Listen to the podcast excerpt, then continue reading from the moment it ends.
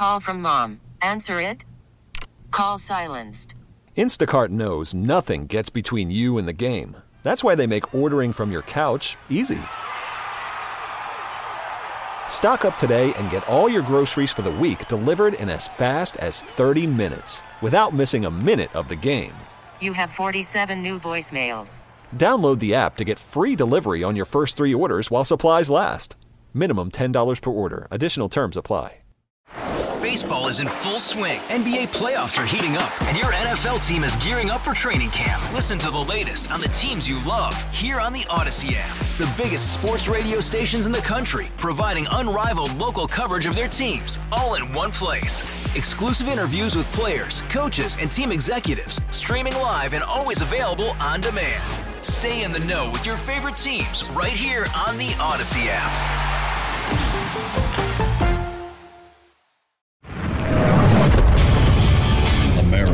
America is a choice. This is Battleground America. Here's Tara Servatius. I get the text and the email all the time from listeners. Don't worry, they're never going to take over this country. We're armed. And they're right. If you look at most authoritarian regimes, almost every country taken over by authoritarians was disarmed first. So they won't be able to do it here, people say. But they're wrong. There is a playbook for taking over a heavily armed country with massive numbers of fully trained former military. It's been done before. In fact, it's the most famous communist country of all Russia. I've argued for a long time that the Democrats are using the Russian Revolution playbook, that they deliberately chose it because of that specific similarity between us and Russia. How do you take over a large country stacked full of ex military with tons of firearms? Well, you could be describing America now, but you could also be describing pre Soviet Russia. I'm convinced that's why they're using the exact, and it's eerie, script that the Marxists used in the 17 year run up to the Russian Revolution. As best I can tell, we're somewhere between year three and year five of the 17 year run up. I'll recap quickly for those of you who missed those earlier Battleground podcasts on this. The Marxists, knowing they couldn't defeat an army, a militia, a gathering of these armed Russian citizens, took another tack entirely. It's exactly the one the Democrat Party is using right now. Here's how it started. And by my count here, it started the George Floyd summer, although they were building up to it for a while. See, the Marxists in pre Soviet Russia began by attacking cops. Cops were demonized horrifically. It became popular for businesses and political parties and individual candidates to affiliate with and even donate to groups, they were Marxist groups, dedicated to countering cops. Cops were presented as symbols of the aristocratic bourgeoisie class. These same Marxists, who you could find in the parlors of parliamentary politicians and major business owners, would organize throwing acid in cops' faces. Some were ambushed and attacked. After a while, it grew to where Marxists would come to their homes, torture them and sometimes their children in front of their families. But how did they get away with that? Easy. These torture sessions were infamous. In fact, female Marxist torturers became famous for their depravity. They were even known for boiling people alive in the backyard. Judges were afraid to convict them, or they'd show up at their house. But these Marxist groups were pretty popular too. Like I said, major businesses, banks, members of the parliament all raised money for their organization. Back then, it had a Russian name. Today, it's called Black Lives Matter. That group, Black Lives Matter, may have been financially discredited, but another will come along. It's all the same thing. After a while, these attacks escalated. They began to be attacks on politicians. And the parliamentary party in charge, the cadets, furiously raised money for these Marxists because they didn't want to be targeted. By about year 15, there'd been at least 21,000 of these home attacks. Children, wives raped, tortured, people murdered. And they'd come back again and again. They'd isolate you, single you out. That way, they never had to battle a militia of armed Russian former military on a battlefield. It worked. Everyone was terrified of them, and they could target whoever they wanted with no or almost no reprisal from what was left at the end of it all by the Russian legal system, where, by the end, laws only applied to regular people, not to the Marxists. Sound familiar? It's happening right now in front of our faces. With groups like Jane's Revenge, who've openly told operators of women's centers they have 30 days to shut down or they're going to go beyond firebombing. Or Antifa, which the FBI refuses to investigate, denies the cross state nature of in congressional testimony. They know they can do whatever they want. That, in turn, has led to the mentality that produced a poll like this. The FBI and the Department of Homeland Security keep telling us the most dangerous people in America are Trump supporting supposed white supremacists. In other words, conservative white males. But this poll proves otherwise, and it's terrifying. It's by the left wing Southern Poverty Law Center.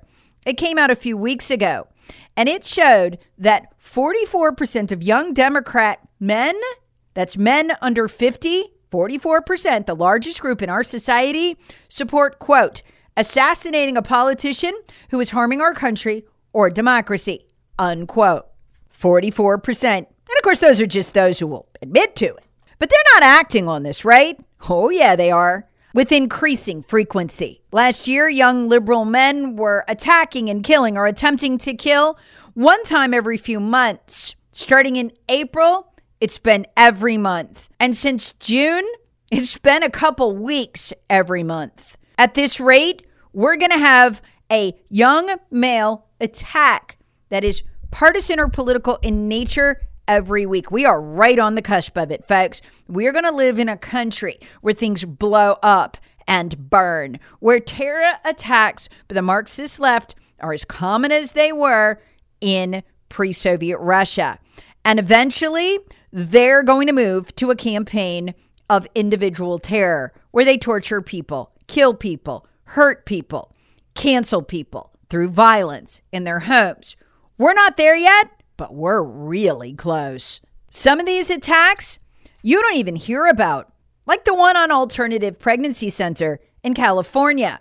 That center has been attacked over and over since Democrat politicians decided that pregnant women shouldn't be helped if they decide to keep their babies. They've had to hire security round the clock and install bulletproof glass because people keep shooting into the building and trying to burn it down. The worst one so far happened at the beginning of July when a young liberal man armed with a machete approached their care center and began swinging it at their employees. If ISIS launched a website calling on Muslim men within the country to attack certain entities, nonprofits, whatever, and that website gave them 30 days to shut down or face something worse than fire. If that website, because they're burning them to the ground, some of them, if that website said, we're going to make sure nobody insures you, that it's too expensive because the people that work for you keep getting hurt or killed. If ISIS did that, we'd know what it was. And we'd expect the FBI or the DOJ to shut it down. But no one's touched Jane's Revenge. In fact, they just finally lost their Twitter account. If conservatives were behind a campaign like this, you'd have heard about it. But mostly the reporting's been local. The Family Research Council has compiled a report on it, though. There have been more than 100 attacks against pregnancy resource centers. All they do is provide counseling if you want to keep your baby, provide free medical care, you know, um, ultrasounds, and also food, clothes, diapers to women who've had their babies. And yeah, they have a pro life message. But they're not exactly the heart of the pro life movement. But for whatever reason, Democrats are taking out their rage on these groups, wanting to make sure women have no options other than abortion. Worried about letting someone else pick out the perfect avocado for your perfect impress them on the third date guacamole? Well, good thing Instacart shoppers are as picky as you are. They find ripe avocados like it's their guac on the line. They are milk expiration date detectives. They bag eggs like the 12 precious pieces of cargo they are. So let Instacart shoppers overthink your groceries so that you can overthink what you'll wear on that third date. Download the Instacart app to get free delivery on your first three orders while supplies last. Minimum $10 per order, additional term supply. Because they're just plain evil. Whatever the case, there have been more than, get this, 100 attacks against pro life groups and women's centers nationwide since the beginning of May, including more than a dozen where the centers have burned entirely to the ground or partially to the to the ground. Like the first Molotov cocktail attack on the Wisconsin Family Action Center. That one credited to Jane's Collective. But there have been many more since then. Again, they mostly just make local news. Why is this? Because Democrats have called for these attacks, knowing darn well they've been violent. Here's Senator Elizabeth Warren. In Massachusetts, right now, those crisis pregnancy centers that are there to fool people who are looking for pregnancy termination help outnumber true abortion clinics by three to one. We need to shut them down here in Massachusetts and we need to shut them down all around the country. You should not be able to torture a pregnant person like that. This is exactly how the Russian Revolution began. Not the fighting part, which is the part most people are aware of, but the run up, the 17 years. And it's starting now. The most recent attack in that vein was one most people didn't probably recognize that way the attempted stabbing of Lee Zeldin for his political philosophy. That guy bonded right back out, as the liberal judges who did it no doubt snickered in their chambers. This is pure pre Russian revolution. But our side just can't seem to understand what they're looking at. Maybe we just don't know our history. The left does have a better grasp of history than us. They study it intensively, trying to figure out a new angle for taking over. And they're really good at that. Now, what we just saw with Lee Zeldin was straight out of the Russian Revolution playbook. Kathy Hochul, the opponent, she's the sitting appointed governor, is running against Zeldin, and she called him a right wing extremist and then published his campaign stops. Democrats are good at this. The Marxists were too. And so the liberal lunatic went to stab Zeldin. Probably lost his nerve at the last minute. But again, our side doesn't understand what they're looking at.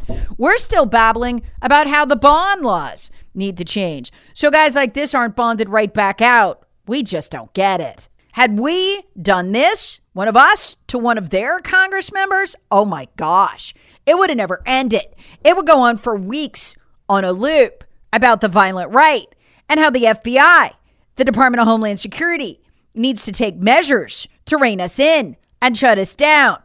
And us, we're still babbling about bond rules. But eventually, we're going to get it. We're going to figure out that they are hunting us. They've been doing it for years. That's why Rand Paul has been attacked not once, but twice by violent leftists with pretty much no federal response. But those incidents were few and far apart. But it's speeding up. As best I can tell, it really began with the Waukesha parade.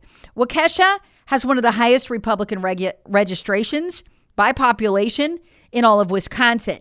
And after Kyle Rittenhouse was found not guilty, folks there were run over by an avowed leftist, a black nationalist, as he described himself, who wanted to run over white people, hated Trump, and hated Trump supporters. It was back in November. Back then, one of these liberal male attacks was happening every few months, but it's speeding up. Then in April, there was the New York subway shooter, Blake Masters, a black nationalist, self described BLM fan who supported Joe Biden. He shot 16, wounding 10 severely back in April. Then in May, the Buffalo grocery shooter, a self avowed leftist who hated anything conservative and described himself as an eco fascist, would shoot up that supermarket. Fast forward a month to June when the Supreme Court killer showed up wanting to assassinate Kavanaugh and his entire family, another deranged leftist male. That was on the 8th of June. A month later, Bobby Crimo would strike. The media worked overtime to convince you that Crimo, the Highland Park shooter, was a Republican and a Trump supporter, but he was actually the opposite, which was why they dropped that story so fast. Crimo's social media shows he's a hardcore leftist. Go through his Twitter account. All his follows, they read like a who's who of popular Democrat politicians. On his social media, he proudly displays the anti fascist flag, the very one used by Antifa. He wears a hat with an A on his head in the exact font style the anarchist A used by Antifa is in. The media wants you to believe he's a Trump supporter because he went to a Trump rally. One look at those pictures clearly shows he was trolling the people at the Trump rally while dressed as Where's Waldo. But the more interesting pictures are the ones of him dressed in pigtails with pink hair, like a woman. See, because we're supposed to believe, as the police said, that he committed the shooting in women's clothes so he could escape.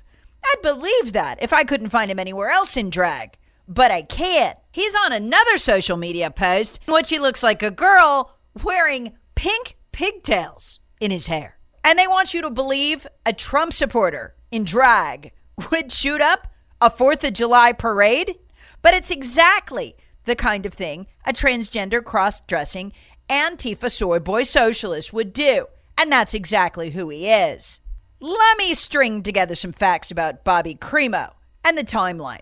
We're told he planned the shooting five to six weeks out. What happened five to six weeks out in Chicago? Chicago Mayor Lori Lightfoot tweeted this to my friends in the LGBTQ plus community, and he sure looks trans. This moment has to be a call to arms, she tweeted about the leaked Roe ruling. Crimo, who was extremely attuned, given his Twitter feed to left wing politicians and their messages, had to have heard it. Highland Park is a suburb of Chicago. And Mayor Lori Lightfoot's armed rebellion tweet made national news. There's no way he missed it. Crimo's neck even features a Democrat Socialist of America tattoo. And he's seen on his social media dressed in classic black bloc. Look that up. It's the anti fascist style Antifa uses. If you were a transgender anarchist, where would you go to shoot the people Mayor Lori Lightfoot told you to take up arms against? Duh! A 4th of July parade. If this pattern holds, we'll be at about three male liberal terror attacks, attempted stabbing shootings, or assassinations a month. Again, that's not counting the more than 100 attacks on women's pregnancy centers since May. Before that, there are basically none because the left's left wing male followers, replete with rage, had no idea they were supposed to attack them. That they could generate that number of attacks since May is astonishing. The body count, though, that these leftist thug killers have racked up is even more so. Together, they've notched close to 30 kills and over 60 injured. But the media has largely been able to keep the public from piecing together this picture of growing male liberal rage. For now, but I doubt they can keep a lid on it much longer. Battleground America with Tara Servatius. Please subscribe on the Audacy app or wherever you get your favorite podcasts. Share with friends, family, and other free thinkers. Thanks for listening. All star closer Kenley Jansen, we have a question. What's the best podcast of all time? Baseball isn't boring, baby. I'm Rob Bradford, and every single day I'm sitting down with the biggest names to show you this great game is the greatest game. It's my podcast, it's my passion. It's a cause I started more than two years ago and is now the most prolific national daily baseball pod there is. Another fact, so jump aboard the BIB Express. Follow and listen to Baseball Isn't Boring, presented by Wasabi Hot Cloud Storage on the free Audacy app or wherever you get your podcasts.